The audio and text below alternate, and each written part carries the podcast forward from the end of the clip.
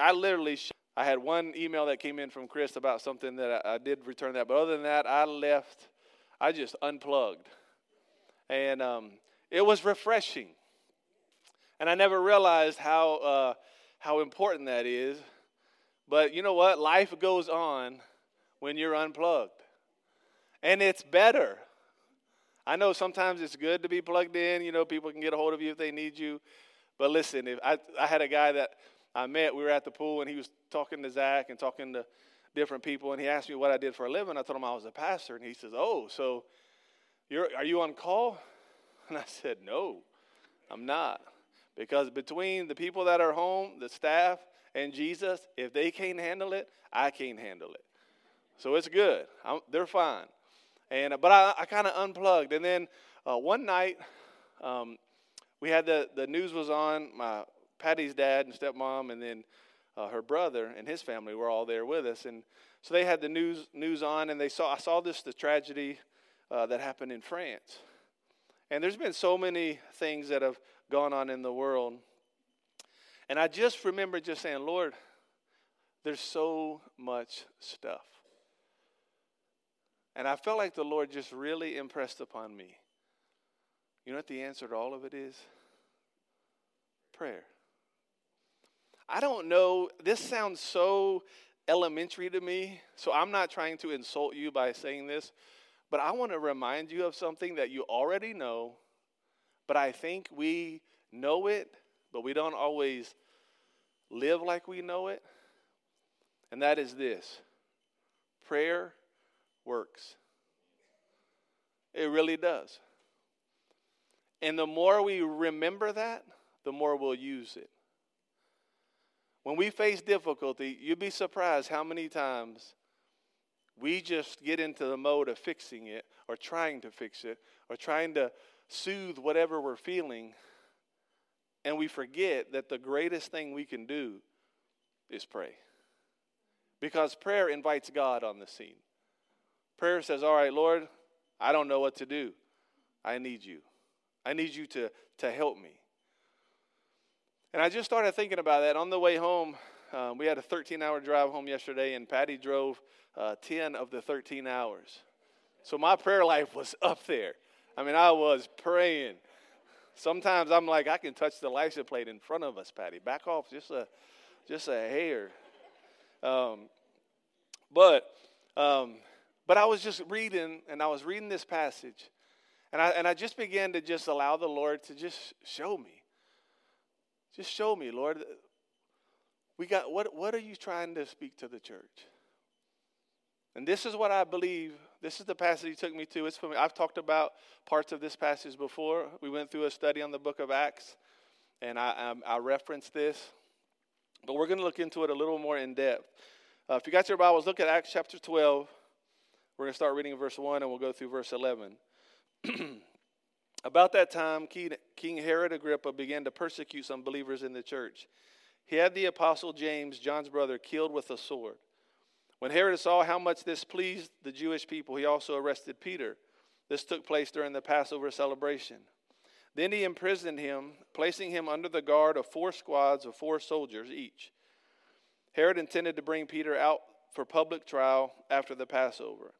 But while Peter was in prison, listen to this the church prayed very earnestly. The church prayed and didn't just pray, but prayed earnestly. That night, before Peter was to be placed on trial, he was asleep, fastened with two chains between two soldiers. Others stood guard at the prison gate. Suddenly there was a bright light in the cell, and an angel of the Lord stood before Peter. The angel struck him on the side to awaken him and said, Quick, get up. And the chains fell off his wrist. Then the angel told him, Get dressed, put on your sandals. And he did. Now put on your coat and follow me, the angel ordered. So Peter left the cell, following the angel, but all the time he thought it was a vision. He didn't realize it was actually happening. They passed the first and second guard post, came to the iron gate leading to the city, and this opened for them all by itself. So they passed through and started walking down the street, and then the angel suddenly left him. Peter finally came to his senses. It's really true, he said. The Lord has sent his angel and saved me from Herod and from what the Jewish leaders had planned to do to me. When he realized this, he went to the home of Mary. Well, we will, we'll get into that in a minute. So here's the first, chap- the first 11 verses. Here's the story. Peter was arrested. Peter and John, they killed, they, or James, they killed James. So he's already been martyred for the Lord. And now here's Peter in jail. The, the, the plan probably was for Herod to wait till after the Passover and then, then get rid of Peter. So Peter's in jail, knowing what happened to James, knowing that that's probably his future, except for one thing the church was praying for Peter. The church was praying. I started thinking about the church praying, and there's a, there's a lot of different scriptures that talk about praying and praying earnestly. And, and sometimes we look at prayer, and you know, I've asked people before, so how often do you pray? Oh, I pray, pray every day. And if I was to ask you, well, like, what kind of prayer? Well, you know, Lord, bless this food I'm about to partake of, be nourishment to my body, you know. But then there's a lot of times when that's the prayer life. That's it. Blessing the food, stuff like that. But then there's times where we pray, and this is what happens sometimes. We wait until we're in this horrible situation. Then the last result is we pray. And I know I've said this, but I've had people that I've talked to um, in my office or even just out. People that know I'm a pastor say, hey, you know, can I talk to you about something? I'm struggling with this or I'm struggling with this. And a lot of times I'll ask them, one of the first questions I'll ask them is, have you prayed? Well, I mean, no, but I was just going to kind of want to see what you thought. And I thought, listen, if I'm first, you are missing it. This driveway doesn't always go all the way to the road. You might want to you might want to put your hope in somebody better that's got it all together. And that's the Lord. And the Bible says you can come because of Jesus. When Jesus died and rose again, that veil that separated the presence of God from people, that was torn in half. And now all of us can go right before the throne of God anytime we want to. We can pray and connect with God at any time of the day. He's there to, ready to hear you, ready to listen, ready to answer. So we need to pray. Look at these scriptures We'll go through these real quick. Luke 22, 44. This is when Jesus is in the garden. And it says he prayed more fervently, and he was in such agony of spirit that his sweat fell to the ground like great drops of blood. That's intense praying. And I'm not saying you need to go home and try to work up great drops like blood. I'm not saying, like, oh, I'm not praying hard enough. Come on, Jesus, please. Not like that. But I mean, it was intense. It was no game. It wasn't just saying a few words like, oh, please, God, will you help me, whatever. It was intense. It was strong. It was, it was directly just with passion, calling out on his father. Let's look at the next scripture. Continue earnestly in prayer, be vigilant in it with thanksgiving. Meanwhile, praying also for us that God would open, us, open to us a door for the word to speak mystery, the, the mystery of Christ, for which I am also in chains, that I may make it manifest as I ought to speak. So here he is again in, in Paul saying in Colossians, praying earnestly. Please pray earnestly. Pray, I mean, just go after it. Pray. Let's go to the next one. James 5 says, confess, confess your sins to each other, pray for each other so that you may be healed. The earnest prayer of a righteous man has great power and produces wonderful results. Elijah was a human, as human as we are, yet when he prayed earnestly that no rain would fall, none fell for three and a half years. Can you imagine that? How many were, uh, you got rain last night? That storm that come through, we were driving in it. And, you know, I didn't even think. Could you imagine Elijah just saying, All right, God, can you not let it rain? And then three and a half years doesn't rain. But then listen to this. Then when he prayed again, the sky sent down rain and the earth began to yield its crops. So there was power in, in Elisha as a human. He prayed earnestly and he stopped rain for three and a half years or for one and a half years. And then it said that he prayed again and then it started again. That's, that's pretty powerful. That's pretty amazing because he prayed earnestly. And the Bible says that the, the fervent, earnest prayer of a righteous man is powerful and effective. It works. I promise you, prayer works. This isn't in your notes, but Ephesians 6, when it's talking about the whole armor of God, uh, around verse 12 or 13, it says that, we, that when we pray, we're not wrestling or fighting against people. It's against the principalities and the power. It's against the evil in the world. That's only conquered by prayer. By prayer. That we pray and we stand in what the Word of God says. Because our battle, listen, our battle isn't against people. Our battle isn't against any groups of people. Our battle isn't against any leaders. Our battle's not against, you know, people in authority, governors, mayors, president. That's not our battle. Our battle is on a spiritual level. And we need to pray. Because that's the only thing that's gonna that's gonna make a difference. All right, let's look at this, this passage again. Here's some things that prayer brings. Prayer will bring rest. You know what I find amazing in this passage? Peter is in prison. James was just killed. He knows that's probably coming ahead for him, and he's sleeping. He's resting. The church is praying. It says that. The church is praying earnestly. The next scripture says, Peter, while he's in prison, asleep, the, the angel of the Lord comes. What if I was trying to, you know, sometimes it helps me to put myself in the situation. I don't, I don't think I would be resting a lot. I think I would be nervous.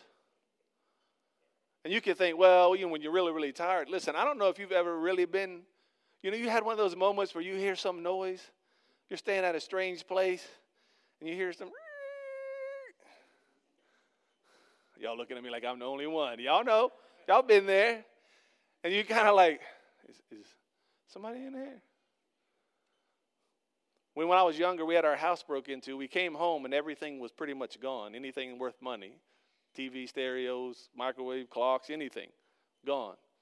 So our house is pretty much empty. And I remember that night when I, we went to go to bed, I'm laying down and it hit me. And I thought, how do we know they're gone? Like, what if one of them saw us coming and hiding in the closet or somewhere? And I'm to tell you, when you're, when you're nervous, you don't sleep. It's amazing how you can stay awake, as tired as you are. And my dad had gone on a mission trip to Honduras, and why he bought his kids machetes, I have no idea. But that's what he thought was a cool souvenir. So I'm laying in bed with a machete. I'm like nine years old. I could barely lift it. And I'm just laying there. And it was difficult. I couldn't sleep. Why? Because I was nervous. I was afraid. But when you connect with God and you pray, you're going to find yourself in even in difficult situations, even in the world the way it is right now, and all the stuff going on, you can find rest. You can find peace. The kind of peace that it says that that peace that surpasses all understanding will guard your hearts and minds. That kind of peace that it talks about in Philippians is the peace that you can't even believe. How am I at peace? Look what's going on. Why am I still at peace? It's because you've connected with God. And it brings peace, it brings rest. One of, one of the things I realized on this trip is how important rest is. To just stop and rest.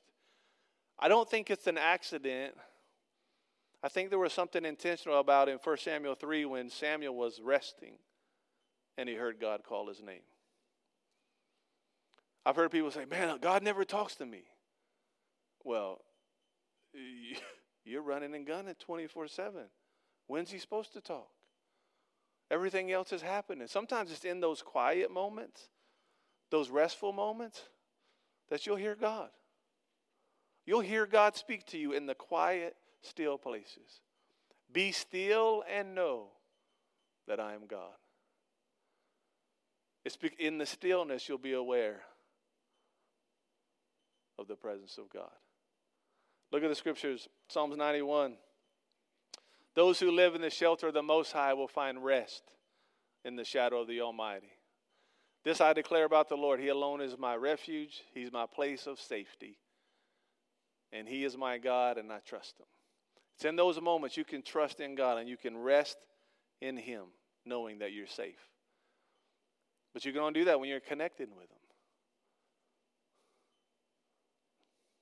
Matthew 11, 28, Jesus says this Come to me, all of you who are weary and you're carrying heavy burdens, which means life is just overwhelming for you. And Jesus says, if you would, if you would come to me, spend time with me, and you'll find that I'll take that from you and I'll give you rest. If you're constantly anxious and worrying, fearful, you feel like you got the weight of the world on your shoulders, I just want to tell you God never intended for you to carry all that. He told you, cast all your cares on me because He cares for you. So you, we need to make sure that we take God at His word. And if He wants us to rest, then let's rest. But the times when you can rest are when you know God's got you. God's got you. Prayer also reminds you that God is with you. It's amazing that the church is praying and Peter has an encounter with an angel of the Lord. Because of prayer, an angel of the Lord shows up and Peter has an encounter. Prayer will remind you what you already know, and that is that you're not alone. Look at Psalm 16:11. You will show me the way of life, granting me the joy of your presence and the pleasures of living with you forever. In the New King James, it says that it's the joy in his presence, there's fullness of joy. When you're spending time with God, you're going to be aware of his presence. And in his presence, there's joy. We, you won't make it in this world by yourself. You, you just won't make it. You may barely get by in the sense of, you know, you'll, you'll be around, but you won't make it. Because it's only through Him. It's only through Him. The Bible says it's in Him we live, it's in Him we move, it's in, it's in Him we have our being. Everything about us is all connected to who He is. Jeremiah 29 13 says, When you look for me wholeheartedly, you'll find me. When you're connecting with God and you're in His Word and you're praying, you know what? You'll find Him. You know why? Because He's there waiting on you. He's not playing hide and go seek. He's right there. He's the when you remember when you play hide and go seek, there's always that one person who doesn't know where to hide. So when you open your eyes, they're like standing right there. Uh, that's God. He's not hiding. Everybody else might be. But as soon as you look up, you find, oh, there you are.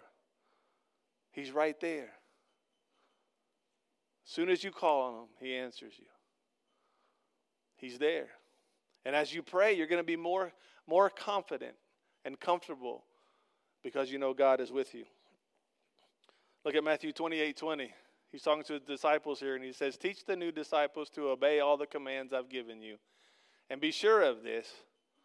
So, this is what he's saying, even in doing this, I want you to be sure of this that I am with you always, even to the end of the age. I'm with you. I'm with you. if you understand that God is with you, it changes everything. Because there's strength in numbers. There's strength when you know the Bible says one can put a thousand to flight, two ten thousand. Ecclesiastes said a cord of three strands is not easily broken. So there's something about having more than just you. But with you and God, you can do anything. You can do anything. I remember growing up, there was times where I listen. I was, I was, uh, I didn't look like this when I was growing up. I was skinny. I mean, I was skinny. I would get picked on. You know, I would try to act tough, but man, I was skinny. Stick my tongue out, I looked like a zipper. That's how skinny I was. It was boom.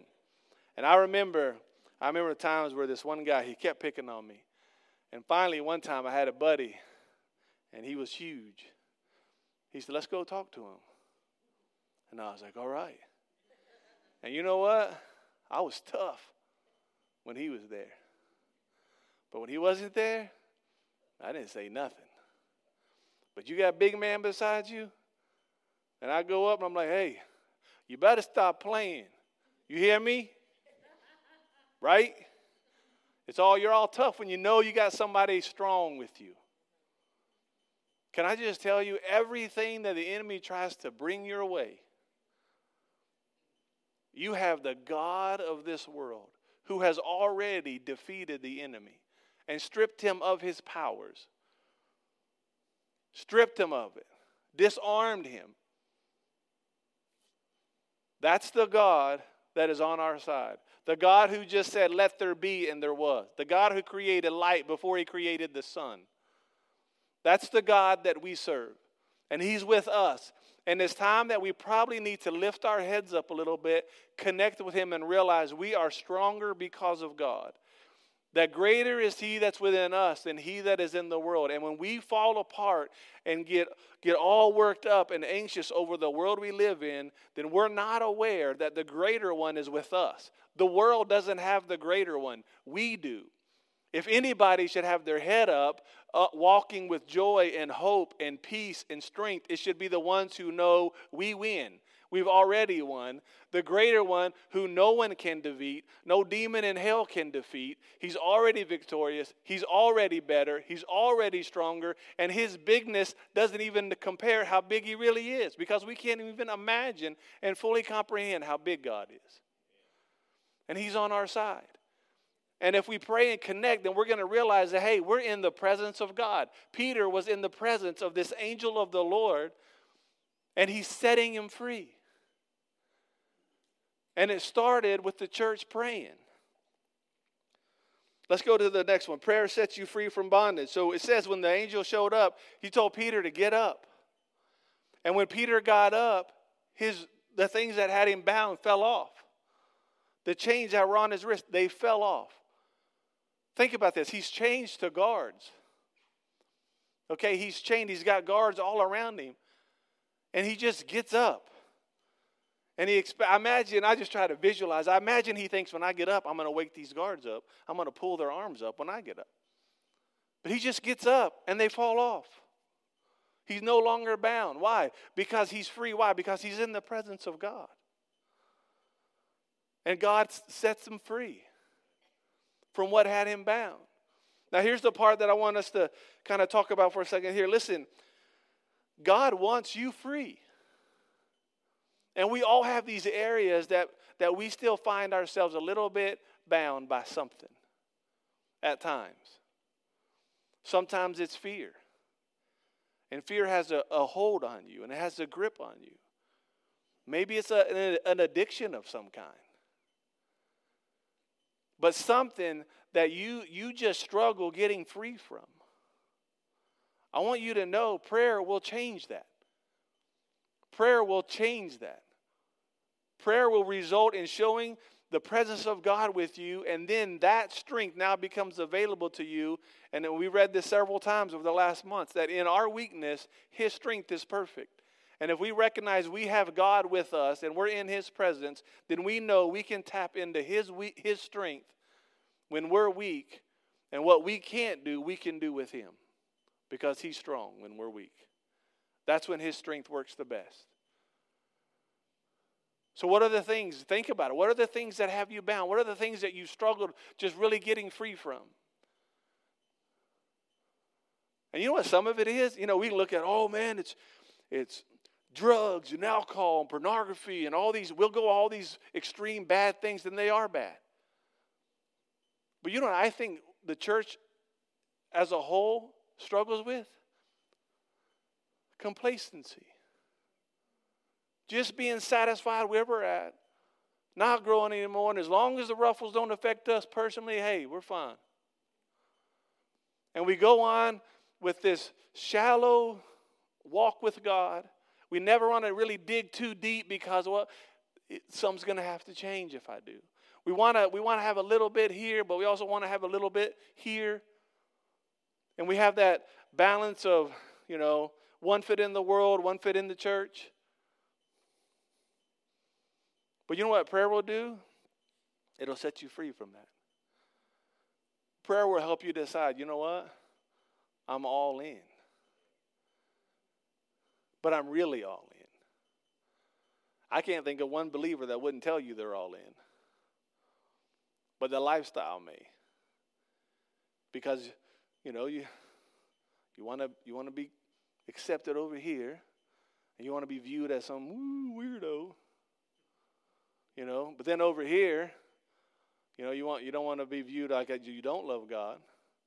So sometimes we're out there during the week living that way, then we're in here during the week living a whole other way.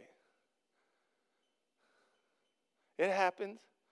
Now, don't get me wrong, we're righteous because of Jesus, and righteous people fall. I'm not saying if you mess up, then, oh, that's a, you know, what I'm saying is there is some willful decisions to live one way out there and then live a different way in here.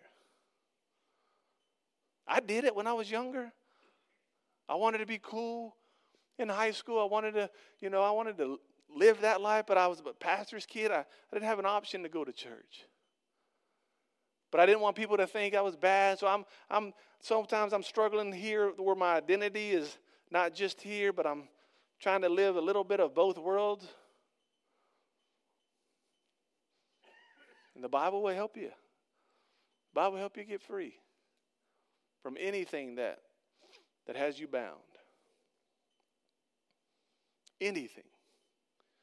The Bible will set you free. Look at 2 Corinthians 3:17. For the Lord is the Spirit, and wherever the Spirit of the Lord is, there is freedom. So if you have the Spirit of the Lord in your life, then freedom is there. You have to choose to let the Spirit of the Lord lead you and set you free. Because sometimes I think you, I almost see this visual picture of the Spirit trying to get stuff out, and we're still, oh, not that, not that. You know, that's, I got that from my family. It's important to me. My whole family struggles with that. I want to hold on to that. It's who I am. It's who I am. Because that was my family. And so instead of thinking we can change that, we just accept it as part of us. Well, they were like that, and they were like that, so I'm like that. Well, let me just tell you just because mama was like that, just because papa was like that, just because grandma and grandpa were like that, that doesn't mean you have to struggle with it. God can set you free. And he can, he can break that curse off of you. Just like that. Where the Spirit of the Lord is, there's freedom. John 8 36 says this that when the Son sets you free, you're free indeed. It means this you're really free. You're really free. Live free. Live like you're free from that. Galatians 5 1. So Christ has truly set us free. Now make sure that you stay free. Don't get tied up again in slavery to the law. Listen, there's things that God has set us free, and we have to be careful not to go back. Not to go back to those things. Because our natural tendencies is the things of the flesh. That's what our natural tendency is. Because that's the thing, you know, we're human and we have these human tendencies. And if we don't continue to give ourselves over to the Lord and connect with God on a consistent basis, we're going to find ourselves drifting back to the same old stuff. And I know people who've been set free and then they've gone back, and they've been set free and then they go back. The Bible wants to set us free and keep us free. That's what God wants for us. And it's only going to happen through prayer.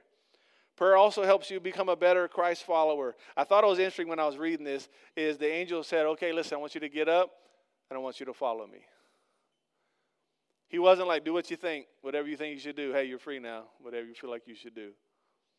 Listen, there was only one way Peter was going to get out of there, and it was to follow the leading of the Lord.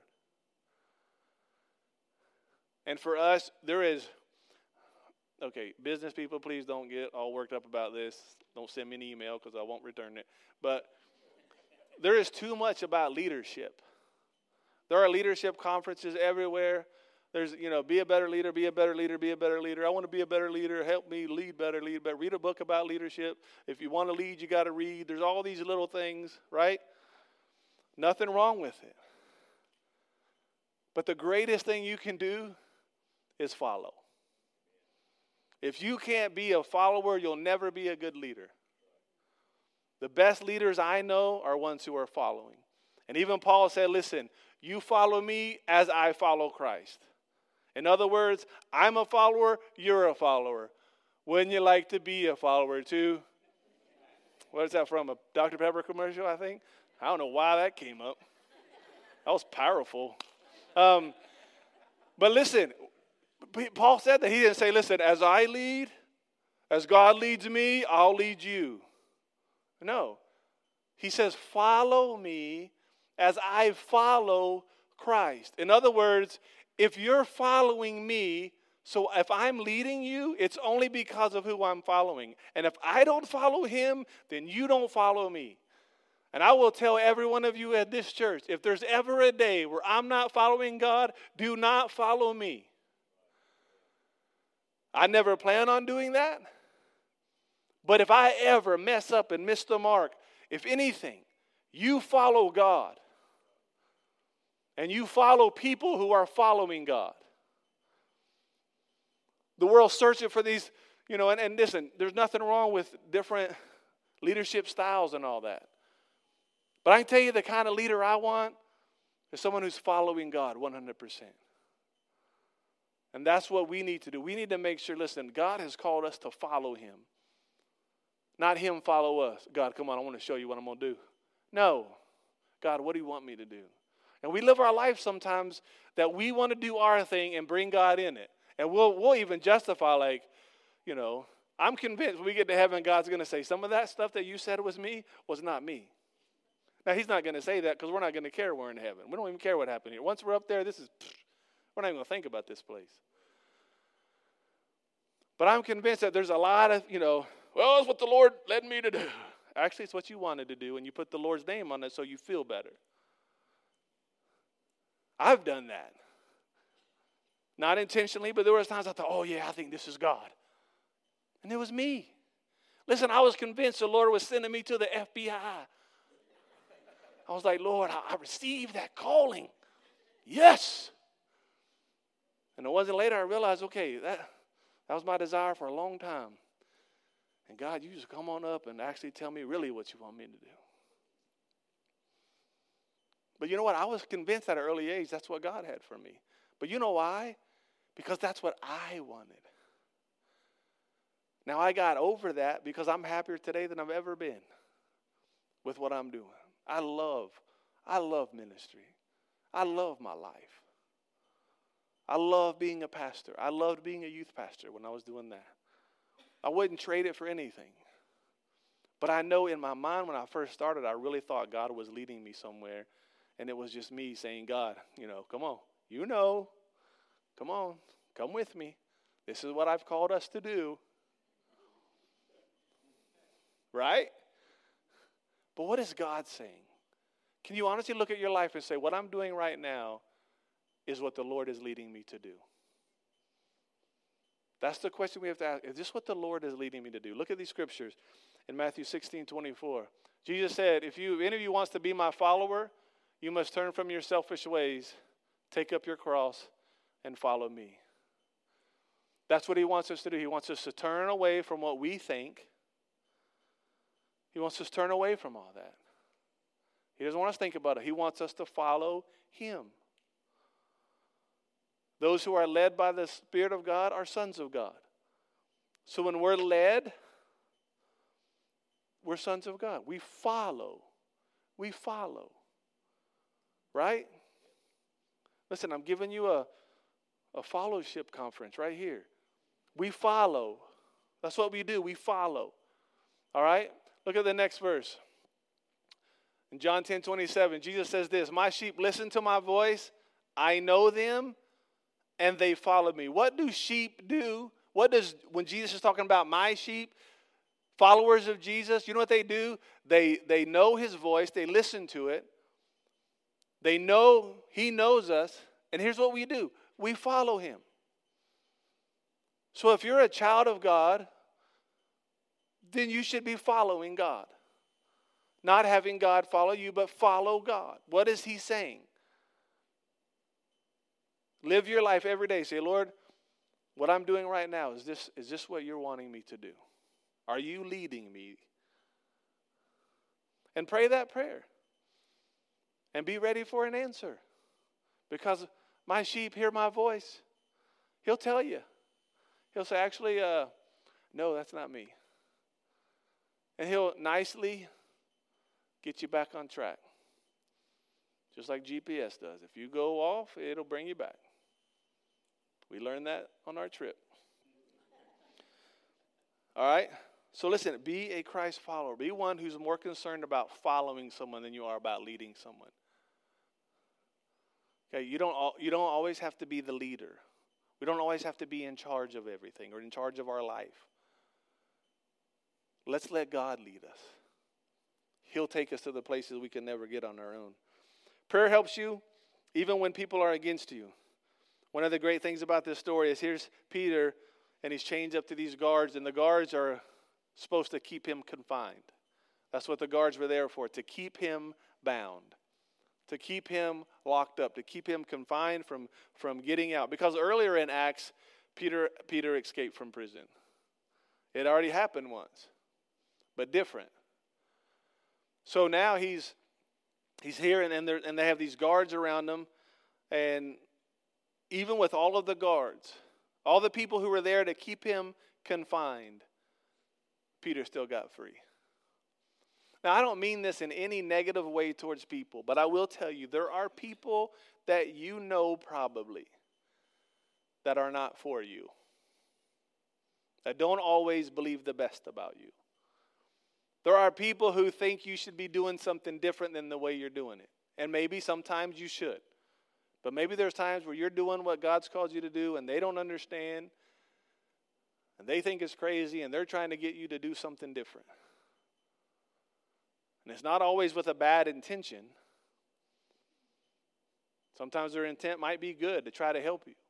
But there are people that aren't going to be for you in life. They'll say things like, oh, you can never do that.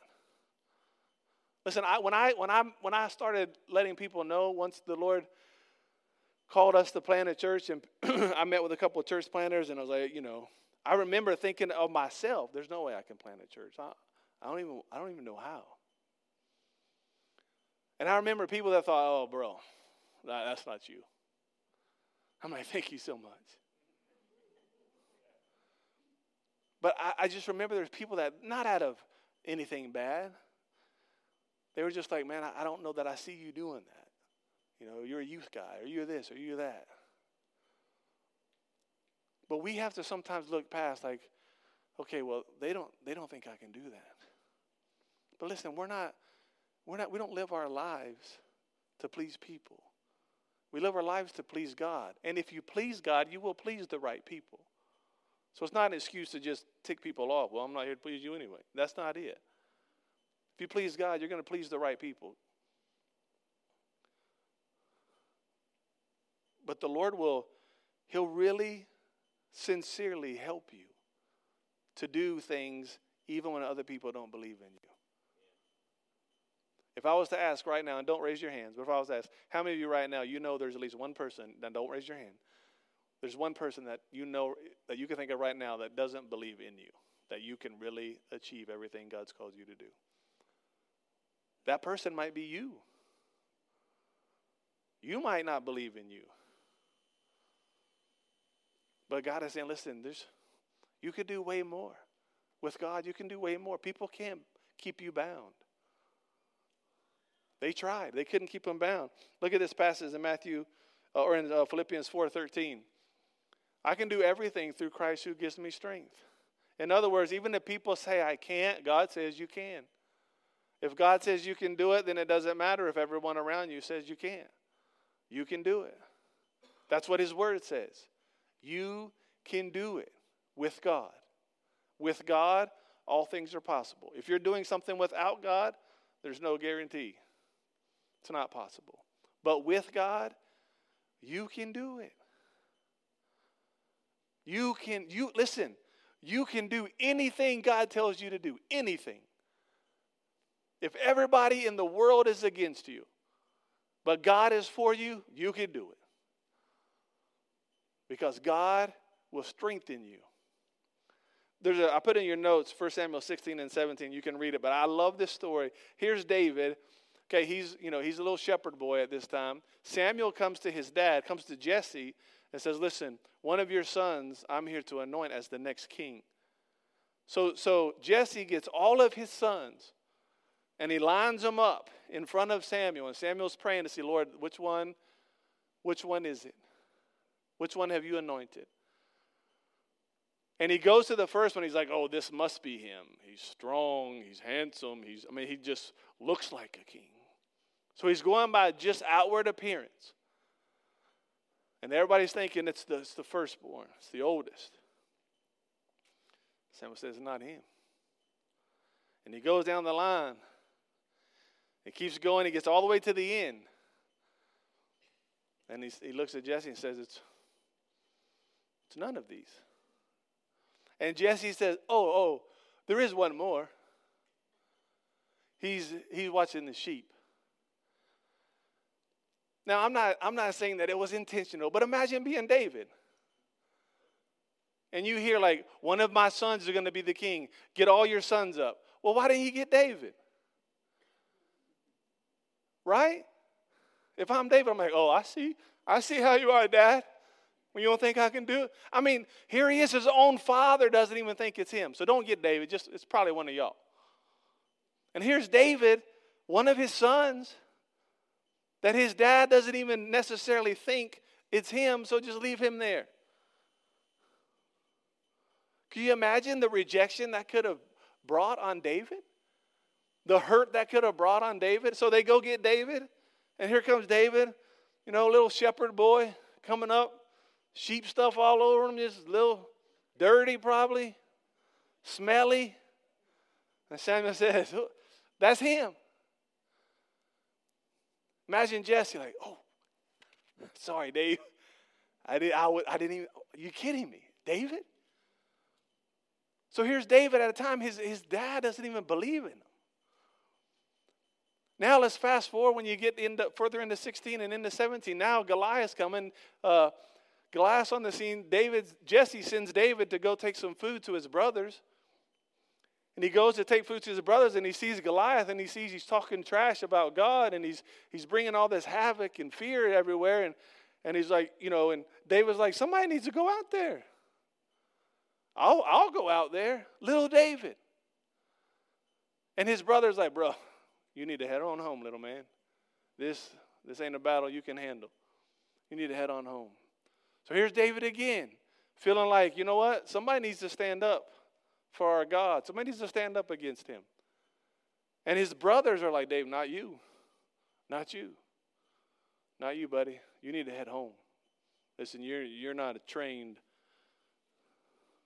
warrior. While the trained warriors are like, ah. Here's shepherd boy. And his, and his brothers don't believe he can do anything. So he goes to the king. He goes to Saul and says, Listen, uh, I'll go out there. Because Goliath's saying, Bring me someone. So he goes to Saul and he says, Hey, I'll, I'll go out there.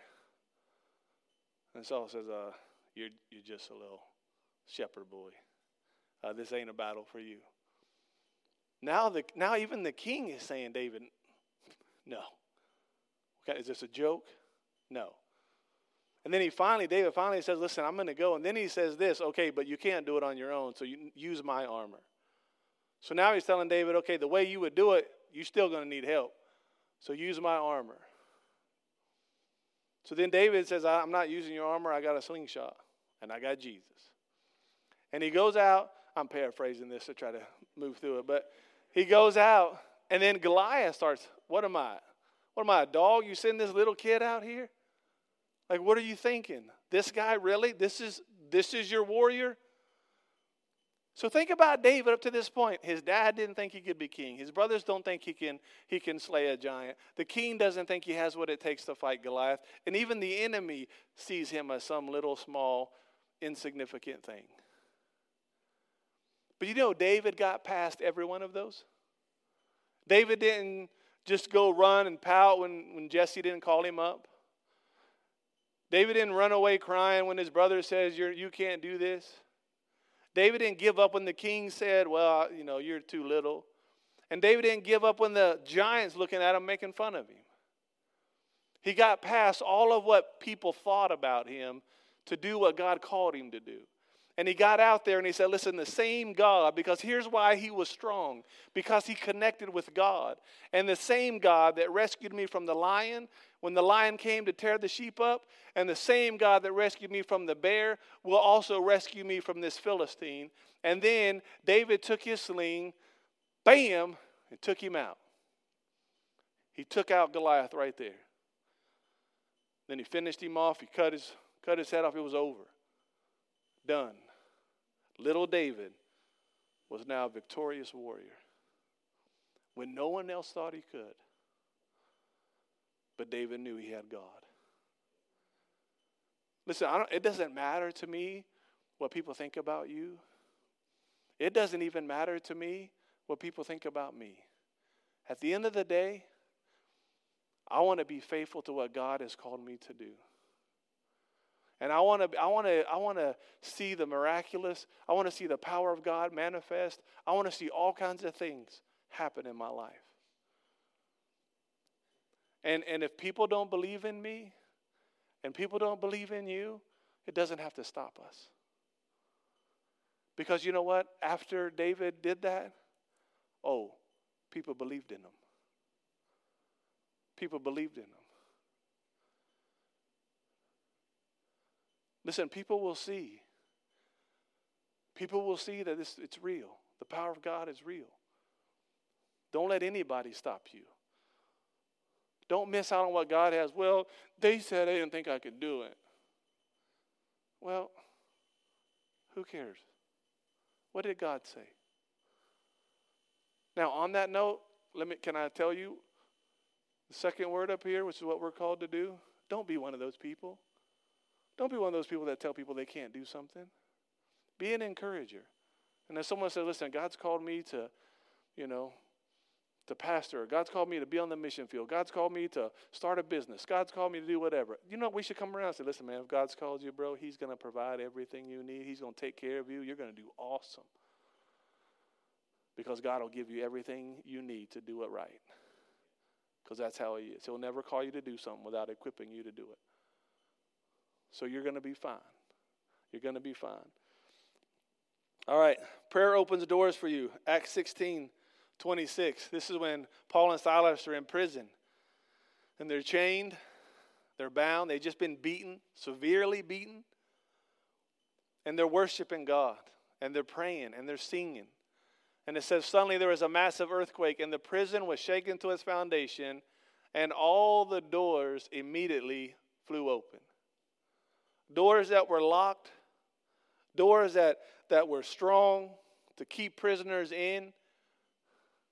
Prayer, worship, got right through those doors. Right through. God opens the doors. Revelation 3 8, John's talking this revelation about uh, the church of Philadelphia. It says, I know the things you do, and I have opened a door for you that no one can close that no one can close. That's the kind of door. God can open doors for you and nobody can close it. Nobody can close it. And when the angel was leading Peter out, he went past the two different sets of guards and he gets to this iron gate that's supposed to keep you stopped, keep you stopped from experience everything on the other side. And those gates open by themselves. They open by themselves. And Peter walked through and got to a place that they were trying to keep him away from. And he got there because of the power of prayer. Those gates open right up, those doors open right up. Listen, if God's called you to do something, listen, you need to be patient and trust God. Faith and patience inherits the promise. But the Bible says, listen, if you'll be patient, listen, God will open up the door for you. You're not going to have to go kicking and banging down. If you have to kick a door open, you ain't supposed to go through it yet. You wait on the Lord, He will open the door. And when He opens it, nobody can shut it. When, when Moses came to the Red Sea, there was no path there. There was, but he didn't know. God knew. Psalm 77 said the pathway nobody knew was there, but God knew it was there. And all of a sudden that opened, and that was his doorway. That was his way to, to escape the enemy. And when he got through, that, that, that the water is part of the entire time he went through. But when the enemy went to go through, that door closed. It, it stopped the enemy. Listen, there's, there's doors that God has for you that if you will trust Him and you'll spend time with Him, He'll show you what they are, He'll lead you to them, and then He will open them. And when He opens them, listen, you walk through it. You walk through it. And that'll be a path that God has for you, and it's the path that He's called you on, and He's got wonderful things in store for you if you'll walk through that door. And nobody will be able to shut it, nobody will be able to stop it. God will do that. God will do that. And then finally, prayer will produce things that will blow your mind. Ephesians 3:20 says that God is able to do exceedingly abundantly above everything you could ask or think according to the power that's at work within us. Listen, look at this verse.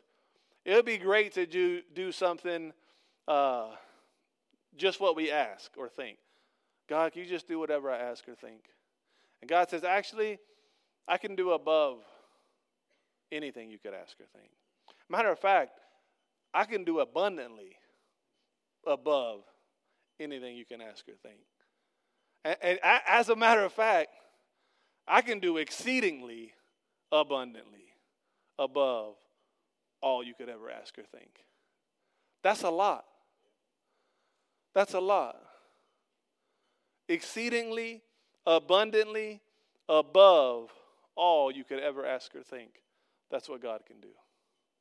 And then look at this last scripture in Luke. He replied, What is impossible for people is possible with God. When Peter got through that, after the iron gate opens and he goes through, he stands there and he's like, Wow, like this was real because he thought it was a vision because it was it was so miraculous it was so different it was so unhuman. It was it wasn't just natural it was completely supernatural how this happened. Completely supernatural. And he gets out of it and all of a sudden he's like whoa like that was real. This is really true. I've been set free I, I, I really believe that this is what we're coming to. I believe if we will pray and we will earnestly pray, that we will have those encounters where we say, Wow, are you, wow, it really happened? It really happened? Why can't we pray for someone who's blind and say, Wow, they saw? Why can't we pray for peace wow, I have peace. Everything around me is crumbling. I have peace. When life is at its worst moment for you, and this peace rises up and this joy rises up. Why can't we pray that when when your job makes a, uh, some changes and you lose your job and you're struggling, you're trying to find another one, you're doing your part, but the money's just not coming in and the bills are just piling up. Why can't we pray and why, why can't there be a wow? How did that happen? You know why we don't have a lot of wow moments? Because we don't have a lot of earnest prayer moments. And I want to challenge you. That's what this whole thing is about. The last scripture, it's not in your notes, but 1 Corinthians, I mean 1 Thessalonians 5 says this, always be joyful, never stop praying. Be thankful in our circumstances, for this is God's will for you who belong to Christ Jesus. What's God's will? Yes, be joyful and be thankful. But in the middle of that, you know what God's will for you is? That you never stop praying. You never stop praying. It's time, more than ever, that we pray. And I'm committing to you right now that this is going to be a church that prays. And we will pray, and we will pray, and we will pray. We will pray for our country. We will pray for our leaders. I don't care who ends up being the next president, we will pray for them like the word tells us to. We will pray for one another. We will pray for those who need Jesus. We will pray for those here who are struggling and are hurting. We will pray for the sick. We will pray for the hurting. We will pray for those who are lost. We're going to pray. We're going to be a praying church, and we will be a church that experiences those wow moments of, wow, it really, really happened. It really is true. Prayer works. Because if a church can pray and a long way away someone's bound and in trouble and looks like they're going to die in a matter of days, and the church prays and everything changes, then why can't things change today if the church prays? We don't need thousands and thousands and thousands. Your one prayer is just as effective as everybody else's. And if you want to have peace on this earth, then you need to have peace with God. And you need to, you need to connect with Him more and more and more because the times are going to get worse. But when this gets worse, we rise up. We rise up to the top. Not on my watch will this place go down. Not on my watch will families be torn apart. We're praying. We're praying.